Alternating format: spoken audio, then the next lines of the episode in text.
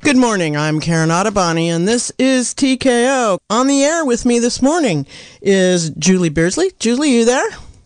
I'm here. Shout out. There, there, we go. I got to get your mic up. And then on the other side, I'm doing two today, folks. Two Zoom people on with me, which is a first. Uh, Patrick Hickey, are you there? Yes, I am. Good morning, Karen. Good. Get to set my volumes back. So these two folks are with the SI, SEIU Local 1021, which is um, a large bargaining unit. I was talking to him before the show, and it, this is the largest bargaining unit for uh, Mendocino County, actually. Um, your the organization encumbers er, it covers not only the county employees but also Mendocino College, Community College, and then the city of Fort Bragg.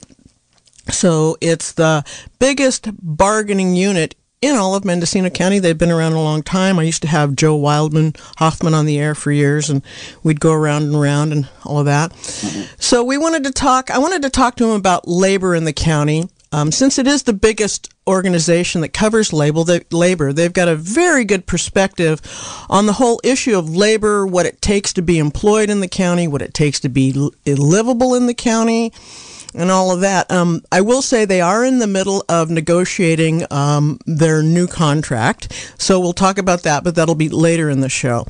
So let's start out. I guess we're going to start out with Julie. Is that right? Give us some history and stuff.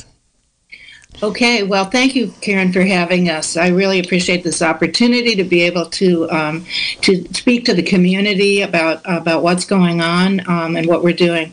Uh, my name is Julie Beardsley. I'm president of our local chapter of SEIU 10 to 1. I have been, um, I've lived in Mendocino. Uh, I've been working for the county for about six and a half years now. Um, I have deep, deep roots in this community. Came out to California in the late 60s, um, raised my kids here.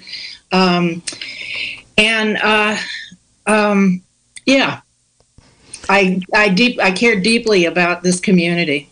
Well, I think the other thing important I just want to let get listeners know is that you've worked in city government before. Didn't you say you were down south in SoCal? That's correct. For um, um, for about 16 years, I was um, with uh, the County of Los Angeles, and for most of that, I was with the CEO's office, and I worked for the Service Integration Branch.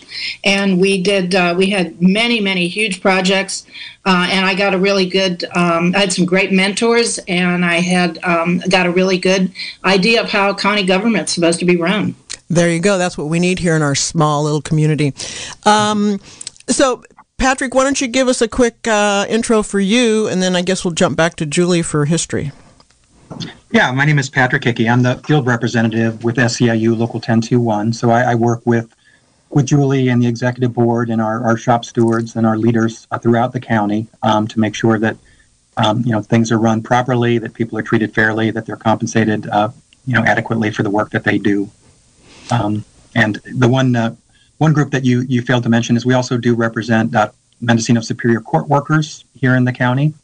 Um, and I think an important thing to, to note is, you know, as the largest employer in the county, uh, Mendocino, the, the county government is a real economic driver in this community, and it really has a big impact on local business. Um, so, you know, what the county does and how the county treats its employees really um, directly impacts our small businesses and our services and such. So, um, you know, what the county does in this instance, I think, is going to have a real impact for years years to come.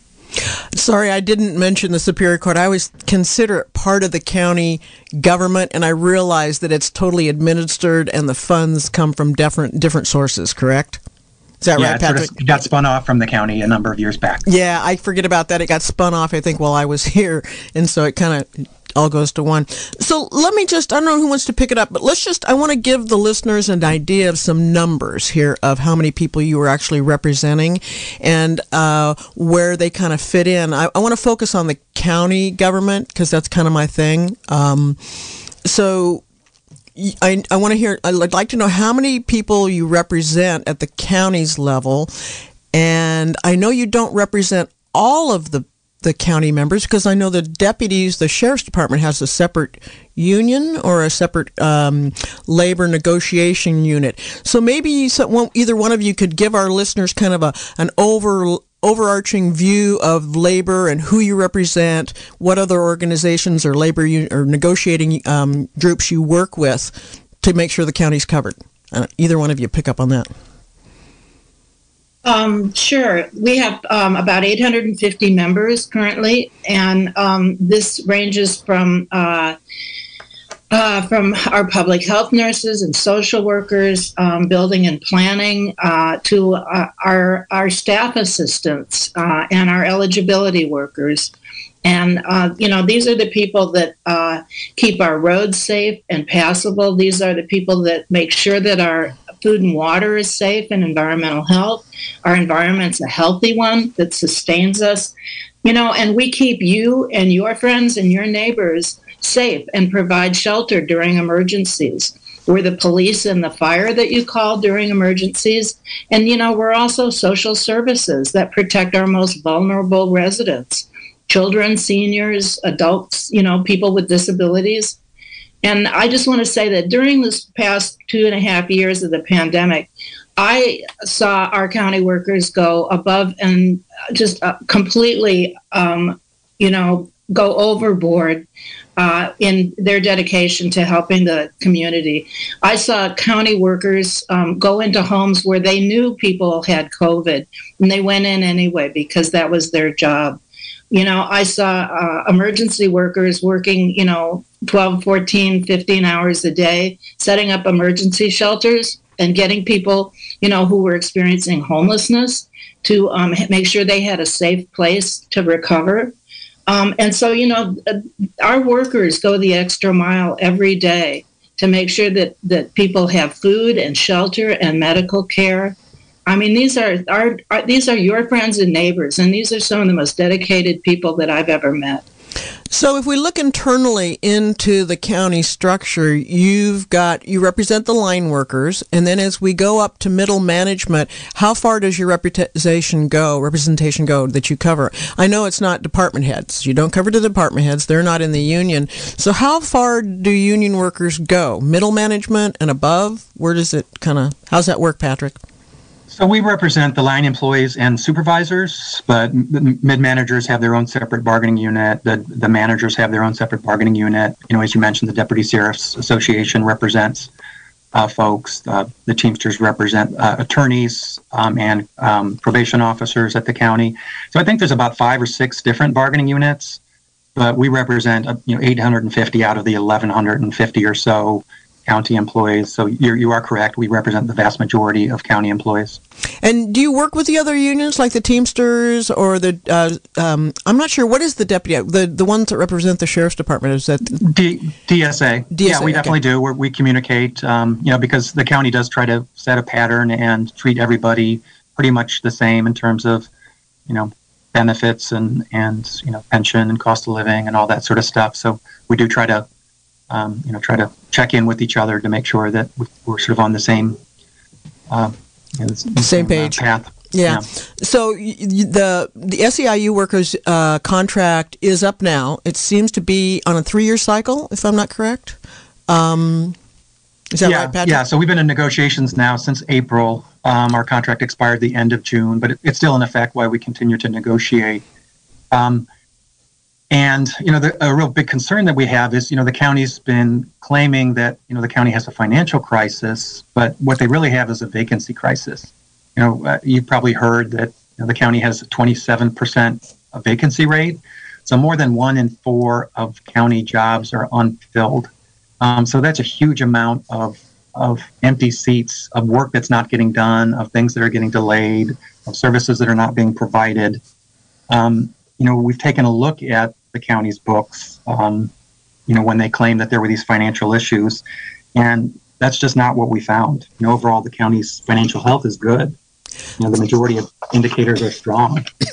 So, we'll, so let's we'll get into that. But I just wanted to get back to the. Um, I, I'm curious about the cycles of negotiations. So, does it work out that the other unions that are that represent our workers in the county do the do they the contracts do the contracts come up at the same time, or do they stagger to give the county some breathing room, or do they do it all in the same year? How's that work? Well, generally, they, they all expire at the same time because the county wants to address all the various issues and, and their benefit programs uh, together. So we're, we're just coming off a three-year agreement. Um, sometimes it's three years, sometimes it's two years. Uh, this current agreement is potentially going to be a one-year agreement. Um, this last contract um, was actually transformational for this county. Um, we can talk later about you know some of the history here in the county, but it really was a step in the right direction. It was starting to move Mendocino County closer to market rate, closer to our neighbors, to other rural counties. Was starting to make us competitive. Was making it possible that we could recruit and retain people. Um, which is why their current stance and their current proposals are, are so troublesome because it's really putting us back. It's it's sending us backward, and it's it's putting the county in heading in the wrong direction. Okay, yeah. I'm just going to. I'll get you to Julie. Did you want to add something to that real quick? Yeah, I just I wanted to just jump in and say that um, you know uh, in 2019 2020 when the recession happened there were massive cuts to salaries and layoffs and you know people lost their houses people were homeless. And in the intervening 10 years since you know um, in between you know 2009 and 2019 when we negotiated our last contract our employees got nothing. I mean they just fell further and further behind economically. And i mean literally people you know we had people working for the county who were living in their cars. And that's not you know that's not okay. That's not okay. so no. in 2019 when we negotiated this contract um, you know, we got a 9% increase over three years, um, 3% each year, but that still didn't bring us up to market value because we had fallen so far behind. And we're just, we are really having problems recruiting and retaining staff. All right, I'm going to just take a moment to let everybody know you're listening to TKO. I'm Karen Ottoboni, and today my guests are Julie Beardsley and Patrick Hickey. They are uh, with uh, the local SEIU 1021, and we're talking about labor and issues and how it affects the county as a whole. Um, I want to jump to just a slightly different topic, and then we'll get into all the negotiations and what it entails. But uh, one of the one of the things I had an opportunity to read last night is last year SEIU put together a housing report, and it was really well done. Um, they interviewed, I guess it was based on interviewing their employees and maybe anybody else who wanted to interview a survey. Uh, you can, I really want to tell people if you want to go read this, it really does give give you just a synopsis of housing and the issues that our employees are, uh, the county employees are uh, up against, but it also is reflective of what the rest of the people in the community are up against, I think. So uh, I'm going to just really quickly put out where you can see that. You can go to SEIU 1021 mendohousingreport.org. It was um, put out uh, December 15th of 21. Um, I'm going to guess that both of you were involved in that. Is that right? Yes. They're both shaking yes. their heads. So, mm-hmm. uh, because this is a big issue. Uh, I mean, the wages and the housing and all of that, it's so integral and so in, they impact each other so much. All right. And it impacts everybody. So, um, can, we have so many we have yeah, so Julie, many go for employees it. who live in Lake County because they just can't afford to live here. Yeah, who, whose idea was it to do this? I mean, you guys just decided to jump in and do it because it's so critical? No, I mean we're hearing at every every membership meeting we would hold each month. We would hear from people about the huge issue of housing, but we would also hear from from managers that they were trying to recruit people to fill positions, vital positions, you know, nursing positions, social work positions, planner positions, and you know they would interview people, and then people in some cases would take the job. They would be here for a month or two, living in a motel, and eventually say, you know what, I can't find anywhere to live. I got to go back to where I was coming from. Um, this is a particular problem on the coast. Um, the, you know, there's just not only is housing too expensive, but in, in many cases it's just non-existent. You know, when when a apartment comes up for rent, there's 30 or 40 people in line applying for that apartment, and and the, the rates that you know landlords are asking are just astronomical. The the wages that people earn here in the county um, can't cover you know that, those expenses. So part of the reason you know was because we were hearing all of that from both our members, but also from from managers at the county and other you know other uh, public employers that we represent. Um, and you know we wanted to try to come up with some some solutions, some ideas of what could be done to try to start addressing this. Um, and we did list some of those in our report. Um, a, an organization, a group that's been working on this issue for years. The housing action teams, there's an in, uh, inland one and a coastal one, put out some great materials. Um, the, the coastal group put out a proposal to address short-term vacation rentals, and for some reason, the board of supervisors has yet to take that up. Um, a lot of other communities, a lot of other cities, um, counties have been addressing this because that's eating up a lot of our housing stock that we need for people who work here, people who provide the services. If we don't have somewhere for people to live, we don't have an economy. Yes, true. And i have had the sheriff on the air, and he's talked about that. I've had various supervisors on the air. They talk about it. Everybody's talking about it. Um, and I'm not seeing a lot happen. Uh, where did this report go? I know you published it. Uh, it's online, folks. You can go see it. I just said SEIU 1021 Mendocino House Housing Report. Is it housing report? Um, dot housingreport.org. Um, so you gave a copy to the board of supervisors. Did it go anywhere? You know, they they set up some ad hoc committees and and talked about it, and um, you know there were some some efforts to look for property where there might be some housing development. You know, one bright light in in our county here is some of the work that's been done at the city of Fort Bragg. Um, you know, they've set up a housing trust um, to create uh, workforce housing. Um, they've got some housing development that's going on. There's you know some real visionary um, ideas. They've they've approved um, a tiny mobile uh, houses um, in that community that you know the board of supervisors has also been talking about. So there there are lots of good ideas out there. What we need is is some leadership at you know at the board level. Some oh. people who will actually take you know take the initiative um, to start making some of this stuff happen because a lot of the housing development that's happening is happening in other counties because uh, contractors can make more money there. And unless we start pre- providing some incentives or else do some of the development ourselves, we're just not going to see you know the housing stock that we need uh, developed here. And what it means is a lot of uh, native Mendocino County residents have to leave. You know, families are seeing their children not being able to live here because they have nowhere to live. They've got to go somewhere else, and that's just tragic. And I've seen, I don't know if it counts, I don't know if you're seeing it. I see a lot of uh, housing going up in Ukiah also. I think that is a lot of low income housing, the apartments and senior housing. Uh, it's on Bush Street, the opposite of Low Gap. Uh, it, I've seen a lot of that happening. So I think that's the redevelopment um, that's doing that. I'm not sure who's doing that, but I, there has been a the infill in Ukiah seems to be going fairly good, as, but that's apartment buildings, not individual single family homes, correct? Yeah, that's certainly needed. Um, part of the problem, though, with a lot of that housing, some of it's farm worker housing, some of it, as you say, is is uh, housing for people with disabilities, um, and and the reason that that's getting developed is because there's federal money for that. Uh, what's not getting developed, and and what there's a crucial need for, is actually uh, middle class housing, workforce housing, uh, housing that you know people who work full time um, can can afford, and that's what we're not seeing, right? Those yeah. those units that you mentioned aren't open for you know uh, the majority of, of folks who live in our community. Um, that's what I heard. So they make they make just over the limit to get in because there's a limit yeah. of how much money you can make to get into those units. And so, if you work for the county, even though your wage is lower than other counties, you're still above the subsidized housing. Is that right? Correct?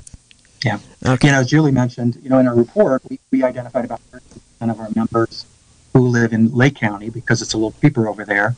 But then a lot of our members also, you know, still live with their families. You know, they live, uh, you know, with multiple families in one in one house, not because you know that's the what they want to do. It's because that they have to do. They just have no other alternatives.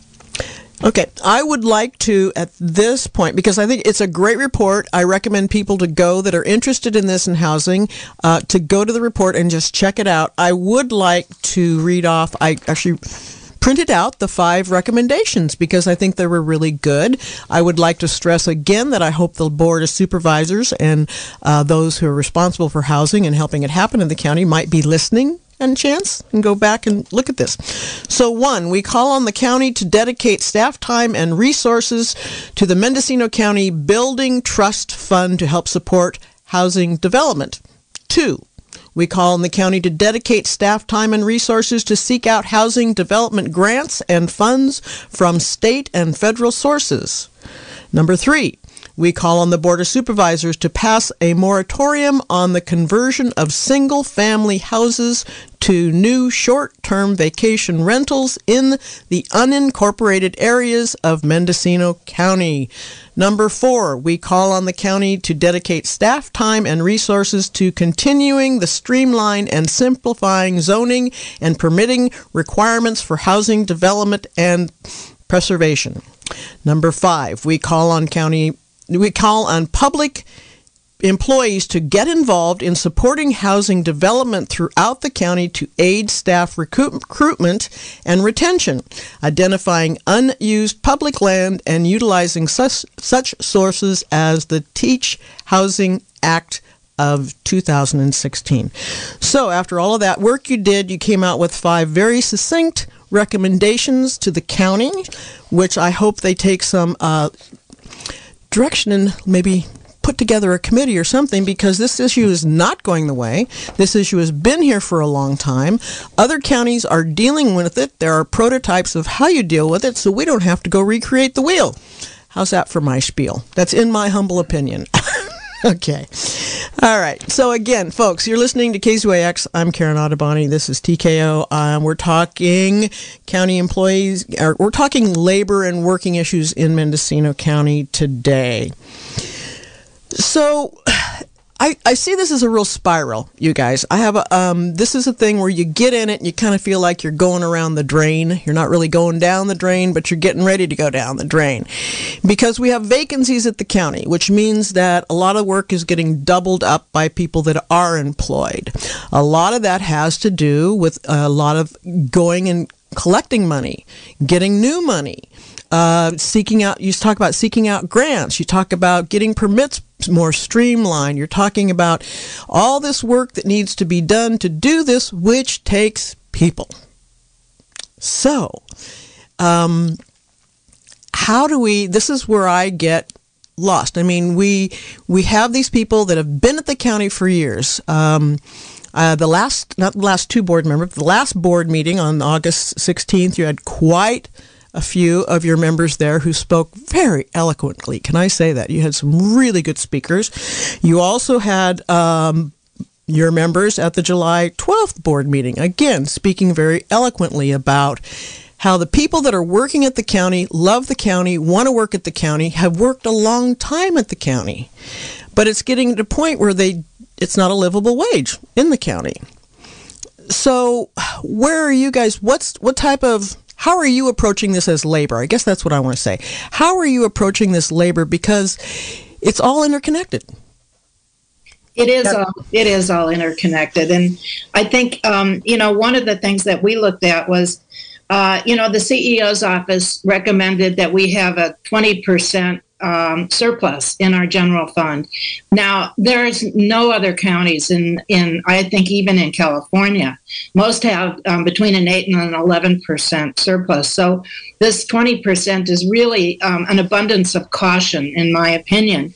Um, and so, uh, you know, so that that is one of the um, one of the things that that you know we wanted to address. Um, in the in the past, I think uh, I hate to say this, but in the past, I think that there have been um, some struggles that shouldn't have happened. For example, um, uh, putting all your eggs in a cannabis basket maybe wasn't a great idea. Um, you know, we all could have seen with legalization that prices would drop. Um, you know that the rollout of that was kind of a disaster. Um, but aside from the cannabis tax, which is you know has decreased, um, what we're seeing is that property taxes are certainly going up because home values are going up.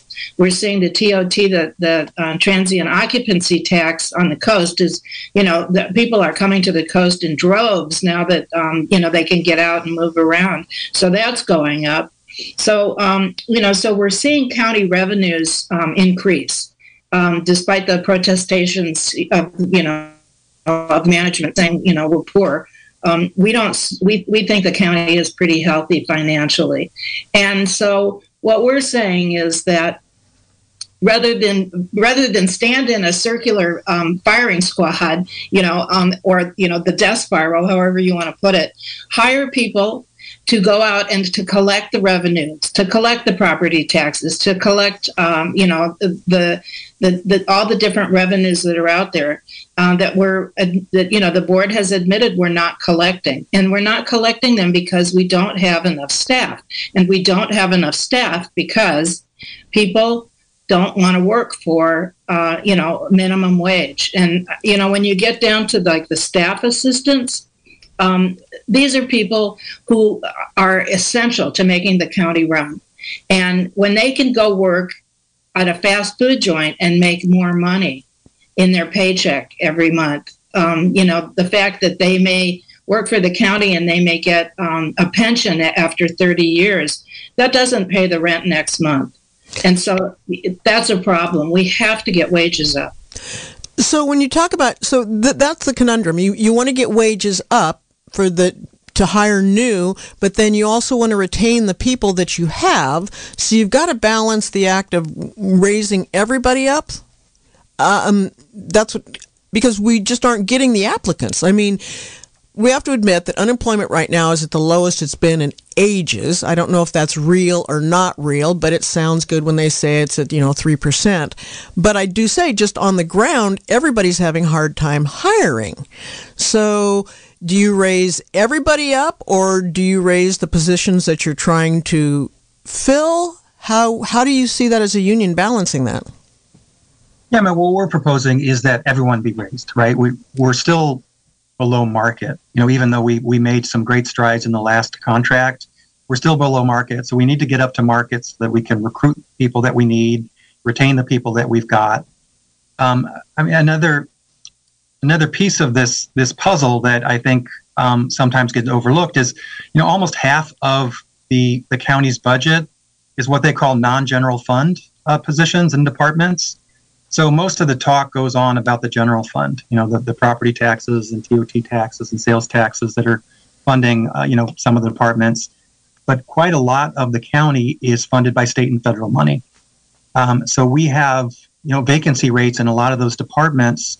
That's basically leaving money on the table in Sacramento and DC that really should be coming in here to Mendocino County. And we've also got, you know, those positions that aren't filled means that you know people's benefits are delayed. Uh, you know, serious investigations of abuse are being delayed. Um, a lot of the work that you know gets done by social services, public health, behavioral health, substance abuse, um, are not getting done because we have such high vacancy rates in those areas. And you know, as we've already mentioned, that the county really doesn't have a financial crisis. What they've got is a vacancy crisis. The money is there, and there's also, as Julie mentioned, money that's not being actively collected because we're not offering a high enough wage to hire those people who would be the revenue uh, collectors um, to, to bring that money in so the county can continue to do the vital work that it does. So, Patrick, um, what's the issue? What's the? I, so I understand what you're saying here. That's that's separating out the money that comes out of the county's general fund to pay for employees and staff and all that. That's the sheriff's department and all of that. But when you get to um, staffing that is covered by federal and straight, state grants, why aren't those positions getting filled? If the money is there, is it because they're not offering enough with the reimbursements from the federal and state grants? Or, or is that really down to housing? If the money is there from federal and state and grants and it's there to be spent on employees, that to me would be a given. Man, you could go out and fill those positions right away. But I'm not a government yeah, the, employee. You know, the county is just artificially keeping wages down in some instances because it has positions that cut across both general fund departments and non-general fund departments. You know, as, as Julie mentioned, like the staff assistants. But why they keep wages down for social workers and substance abuse uh, counselors and public health nurses, you know, we just scratch our heads about it. It makes no sense. I, I, I guess they feel like if they're not going to give everyone the same increase, they're not going to give anyone an increase. Um, and again, that it, it just it, it boggles our mind, and, and we're just scratching our heads in the negotiations as to why they're taking this position. And you know, let me let me get back to this twenty percent surplus because you know the county um, taxes people and they collect these taxes, and people pay taxes. They pay taxes for services. They don't pay taxes so that the county can have a big fat surplus pile of money. They want services, and they're not getting services because of this vacancy rate. So it is it's it's turning into a circular firing squad. so maybe we can um, just to get some little bit of perspective on you talk about uh, one of you can talk about it um, that we're behind on what the wage we pay yet the county says oh we've given increases over the last three years comparable to other counties it's my understanding that uh, mendocino county being um, not comparable goes way back to 2009 when they really we were in the thrust of the recession and they had to cut um, i think uh, i know neither of you were here at the time but i know the county employees took a big cut in wages and not many in or not either very little or none at all increases for several years. So could you give us just a little bit of history as to this isn't happening right now. This is kind of a ripple effect from 09, 010, I believe. Can somebody catch us up on that with a little bit of history? Yeah, um, yeah, uh, that's exactly what happened. Is in that intervening ten years, we really didn't have um, uh, uh, we didn't have any increases, and so by 2019, we were so far out of market value uh, that it was we could not retain, we couldn't hire people, um, you know, and the board of supervisors realized this that we were they were we were in really desperate shape, so that was why they approved. Um, the, uh, the the cost of living adjustment uh, in 2019. But that you know, and that helped. But it still has not brought us up to market value. We're still you know between five and I think five and 12 percent below market market rate. Um, and when you add in um, the cost of housing and you know nine percent inflation is eating up those gains that we made and so you know so that's another um, that's another real problem yeah, so this is something we're trying to catch up on, is what I'm hearing and what I've perceived through everything. It's that we, the, the employees really did take a bite, did help during the recession and getting the county through all of that, which we did make it through. Um, and now they're behind because of that. Okay. So, uh, one of the things that comes up quite a bit that I'd like you to explain to me and the listeners is we have this whole thing that we hear about with the health costs for the county employees. Um, I've always been um, self employed. It's been many, many years since I've been employed with where I even had health insurance. I've always had to do my own. So, can you explain to the listeners and me? I know the county has its own health insurance program or something. We don't buy into it. So how does that work? And what is the cost to the employees monthly? Because if if um, their wage isn't going up, uh, cost of living is going up nine percent. I know for a fact that healthcare is going up. So don't they have to pay in monthly? Can somebody, one of you, explain that to us, please? Yeah, real quick. Um, so the Mendocino County has a self-funded health plan. So they basically set aside and take out of employees' paychecks a certain amount of money each month to pay out for uh, for medical bills um, that people uh, you know accrue when they go to see the doctor or dentist or have their eyes checked. And the one of the real challenges with a self-funded plan is you know there can be real spikes in the utilization, and that's what you know you've heard about most recently. Um, so coming out of COVID, um, there was a you know, a lot of costs directly related to COVID, but also costs from people who delayed going to see the doctor or who weren't able to see the doctor for quite a long period of time. So the, the county actually has a, a big deficit in their self-funded plan, um, which they had to make up with, uh, you know, other funds. Um, we've been encouraging them to to look at other kinds of insurance programs. One of the real challenges here in Mendocino County is we just don't have much health uh, uh, health uh, competition. You know, there's a you know one hospital system that pretty much dominates, and they get basically set price. Um, you know, just for south in Sonoma County, they have a whole range of medical options. So their their insurance costs are, are dramatically lower. You're kind of cutting um, out, Patrick. You're kind of cutting out. Maybe get your mic closer.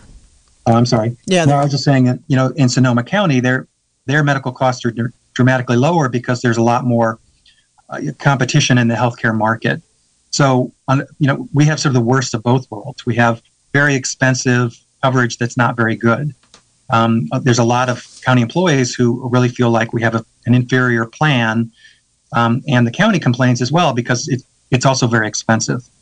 Um, so we're hoping that they can find, you know, an insurance plan that's going to move our group into a much larger pool, which will smooth out the costs, um, you know, for the, for the county and for for our uh, Mendocino County residents. And this is something that, you know, has been going on for at least 20 years. I mean, you know, SEIU has been suggesting to them that they move us into a larger pool. And now finally they're doing that. Um, and I just I want to um, kind of segue into something that um, because they had this budget, they had a hole in the budget for the healthcare plan. They used um, some of the uh, $16.8 million that um, the county got in American Rescue Plan Act funds, and those are the ARPA funds.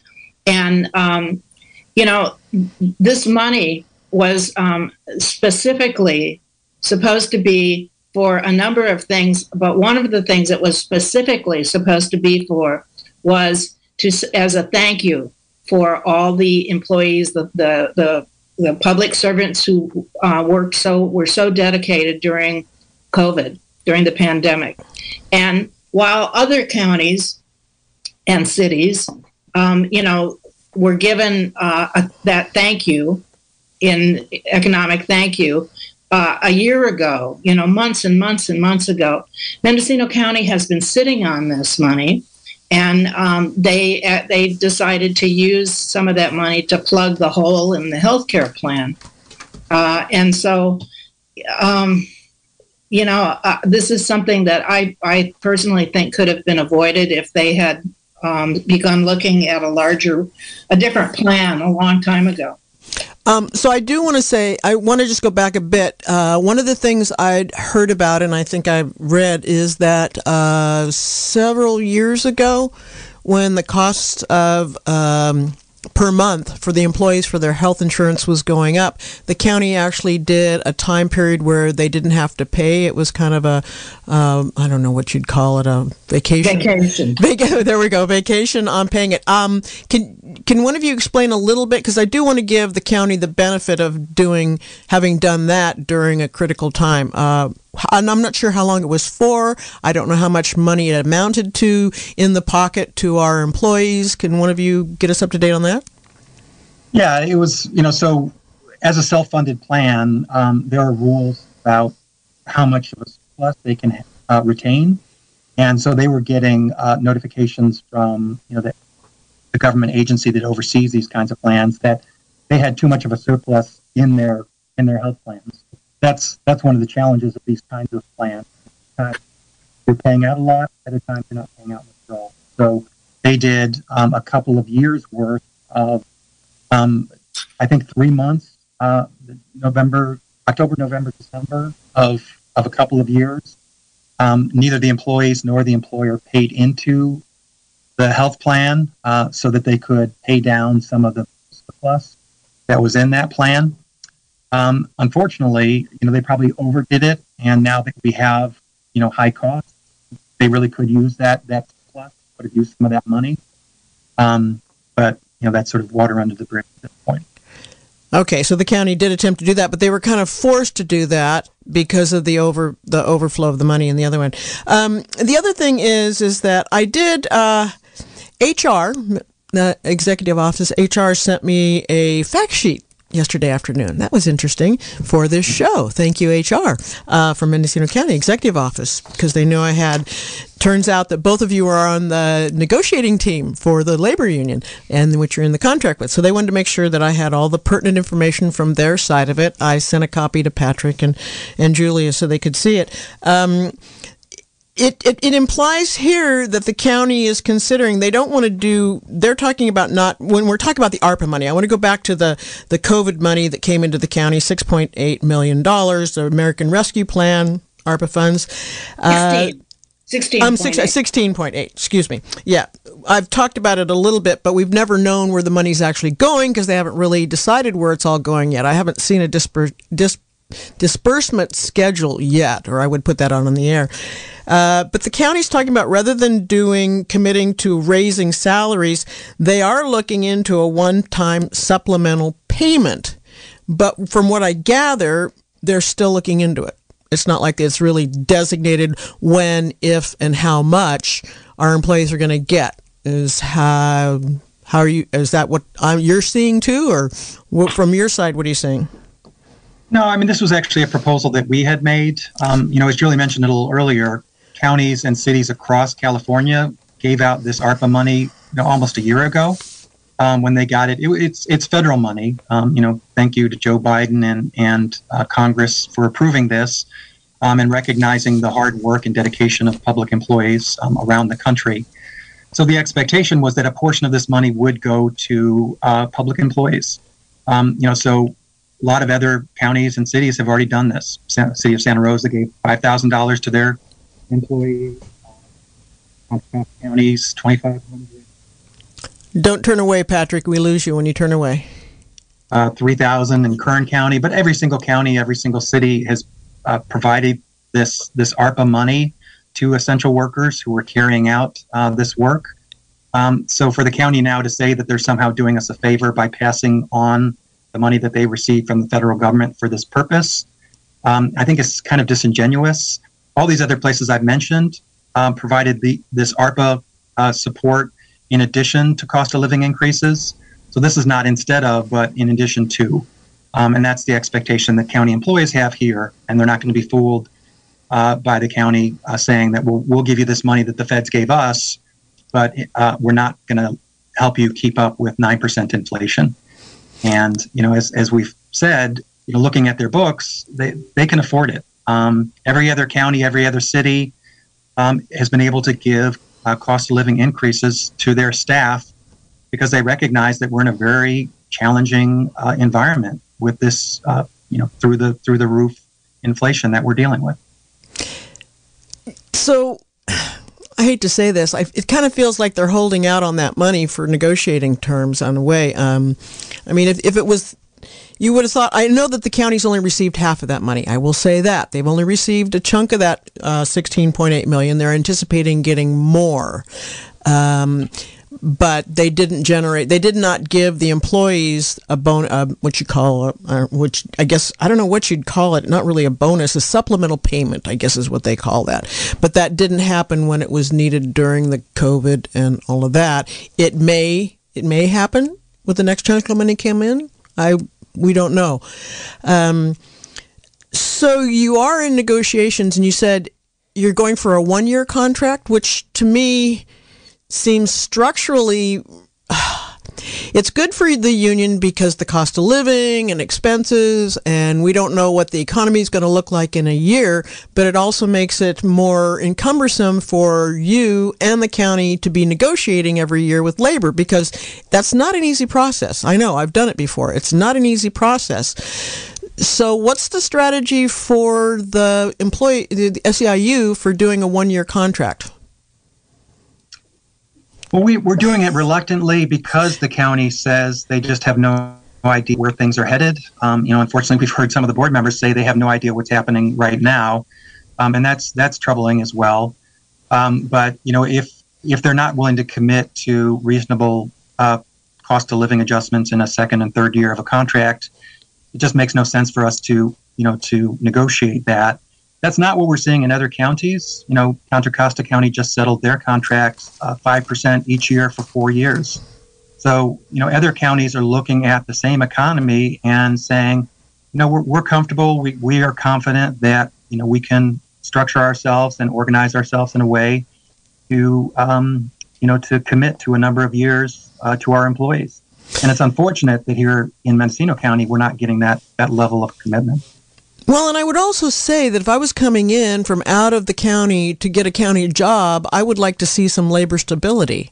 I mean, if I'm coming in for a union job and I see, oh my God, that's up for negotiations in a year, that doesn't seem to be too stable for me as a employee coming in. But that's kind of my perspective on it. Um, okay, so you're in the middle of negotiations. That's I'm wondering the, the the letter that I was sent from the county said that you guys have been given more that the that the union has been given a lot of internal documentation around the budget, around vacancies, and all of that.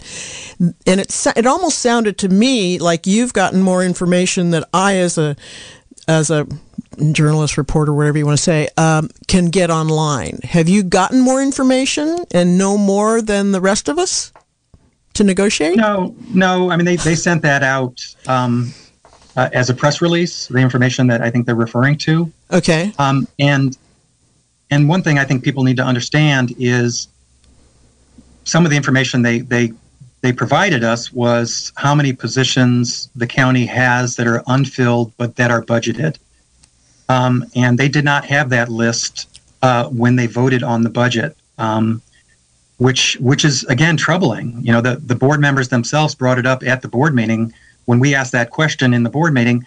How many of these? There were 402 unfilled positions. We asked how many of those positions are actually part of this budget.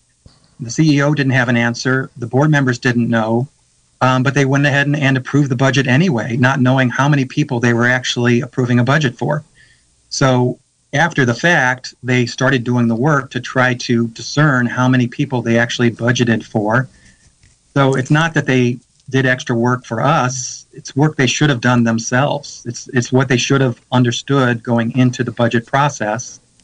Um, and again, so that's troubling. And, and we've heard from supervisors that, that they feel like they're in the dark. They're voting on things they don't understand, they're not given the, the detailed information they need to make rational decisions about how to spend, you know, the tax money that they receive. Yeah, that's what I'm hearing too. And I've actually been trying to dig to find a lot of these things. And I will say um, the schedules, the budgets, the year to date actual, or even the actual for each year in the budget has been very difficult to try to track down. Uh, I am going to, you know, I'm going to open up the phone lines because I would like to see if anybody has any concrete questions for I, you folks. Before you do that, Karen, can yeah. I just say one quick thing? Yeah, I, go ahead, Patrick. One point we definitely want to make t- today you know, since, since there has been this back and forth about, you know, yes, the county can afford a, a reasonable cost of living for yes. its employees, or no, it can't. You know, we've we've brought up a number of of solutions for the county. Um, you know, one that we've talked about a lot is all these funded unfilled positions. So the county could look at uh, converting a small portion of those general fund funded positions, um, and that money then could be uh, repurposed for cost of living uh, increases during this 9% inflation that we're dealing with. One of the arguments the county has used against that is, oh, well, our, our overtime and our extra help expenses will go up if we don't fill those positions. But if you actually look at the budgets, if you actually look at the numbers, that's just not the case. Um, the, the cost, the extra cost of overtime and extra help does not eat up the, the salaries of those unfilled positions. So that's that's one quick solution. Another is, you know, they just voted at their last meeting to borrow an extra $10 million um, to do capital improvement projects. You know, the, the jail expansion costs are increasing.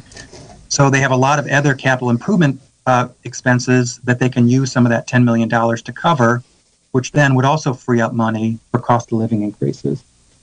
Um, if you look at the county's budget over the last four or five years, they always uh, overestimate expenses and underestimate revenues, in some cases by a lot.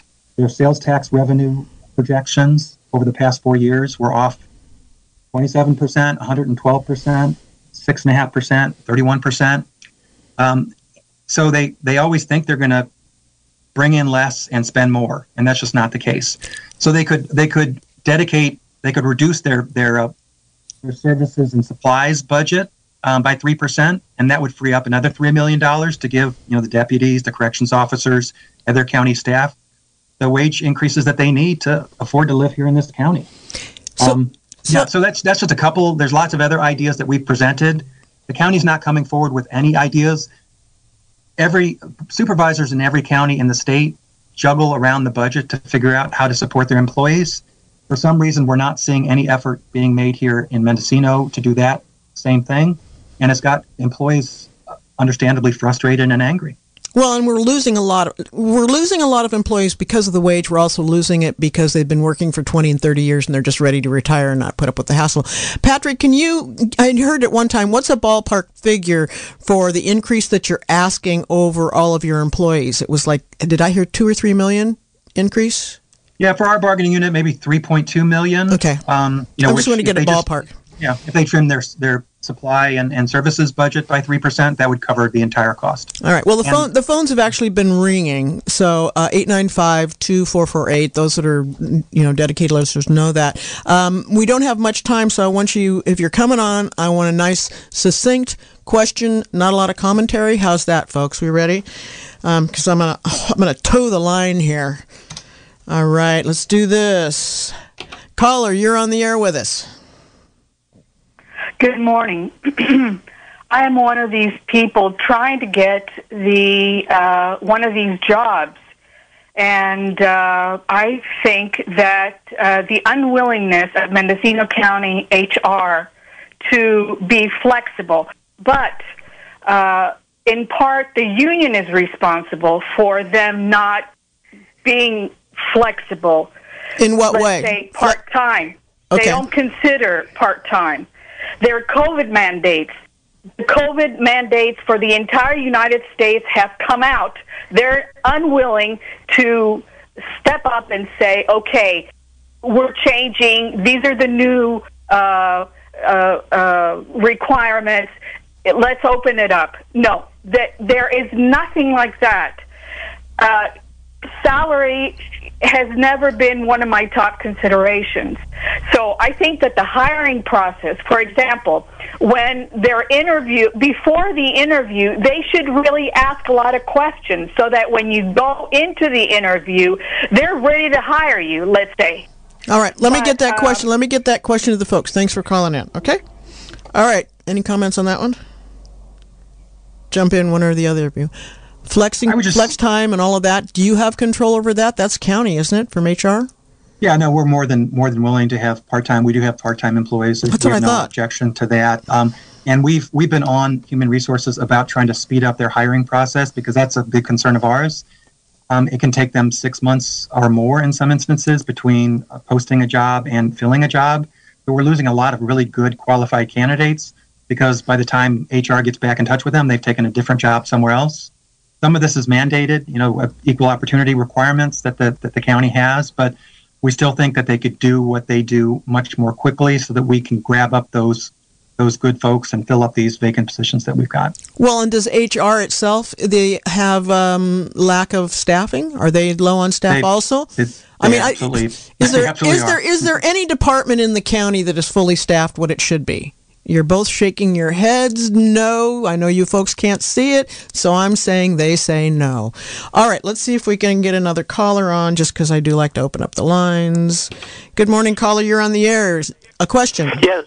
Yes, I have not heard any mention of the uh, retirement benefits that are paid out by the county. And I had heard at one time that it was as much as 70% of the county's income paid out in retirement benefits. I don't know if that's still true, uh, but I'm sure that uh, Carmel Angelo, who was not a very good CEO for the county, is probably collecting around $200,000 a year. So I, I want to hear that figure of retirement benefits. Uh, discussed, please. thank, thank you. you. All right. So, retirement benefits is a big issue all over the country, all over California. Pension funds are taking down many county funds, many state funds. Um, we're all throwing our hands up in the air. Um, it is kind of what it is. We can't. I don't see us rolling back pension funds. And uh, okay, either one of you jump in. No, that seventy percent is, is not accurate. It's it's maybe twenty percent um, of uh, is the cost to the county in terms of funding uh, employees' pensions, and employees have to work thirty or forty years for the county to get a, a full, you know, full pension. Um, and employees also kick in their own portion um, to fund their own pensions. So it is one of the you know it's one of the benefits that that attracts and keeps people in, in public employment. Um, and it's it's unfortunate that more employees don't have pension plans because they absolutely need them. unfortunately, I think what we're seeing uh, going forward in this country is a lot of people who have to work until they die because they don't have enough. You know, Social Security does not cover your expenses when you retire, and most people, you know, might have a 401k or a little bit of savings, but they don't have enough money to actually retire. Um, so that's there's a huge crisis that's coming because so many people that used to have pensions, businesses that used to provide pensions, no longer do that. Um, so that's you know that's something that uh, you know we need to address as a society as a whole country yes and as i will say flat out uh, social security has not had cost of living increases that have kept up or even gone come close to any upgrades with that. So um, we're coming up to the end of the hour. I know we've got another caller trying to get in, but I'd like to wrap up with these folks because I need to get out of here before the next show. So, Julie uh, uh, Beardsley, uh, last comments and uh, what you'd like to get out to the listeners. I know we've got a great workforce. I want them to stay here. I love having people I know when I go to these different offices to get stuff done. It's wonderful. So, Go, gang! Yeah, time. We, we, recognize that the the county, you know, needs to put money into capital improvements, and you know that's. I mean, you know, we want to keep our roads going, and and you know, we want our county buildings to be safe. But what we're asking is that the board of supervisors put the employees as their first priority because it's the people who work for the county who make this county run. It's not the buildings, it's not the, the cars, it's not the trucks it's the human beings that work for the county. So we're asking, make make us your first priority. All right. And, and work with us. Patrick, last comments? Yeah, I would just uh, again, you know, to the board of supervisors, um, you know, do what every other county has done. Um, get creative. Look at your your large budget. Uh, the funds are there. It's just a matter of of reallocating some money here and there um, recognize that the budget is is a projection, not a, not a factual document. Um, they can they can move the money around to provide all county employees with a reasonable cost of living, help them keep up a little bit with the huge inflation that we're dealing with. This has been a production of Mendocino County Public Broadcasting, KZYX Philo 90.7 FM, KZYZ Willits and Ukiah 91.5 FM, and Fort Bragg at 88.1 FM. You can find more content like this on our website at kzyx.org and consider donating by clicking the red donate button in the upper right corner. Thank you for listening.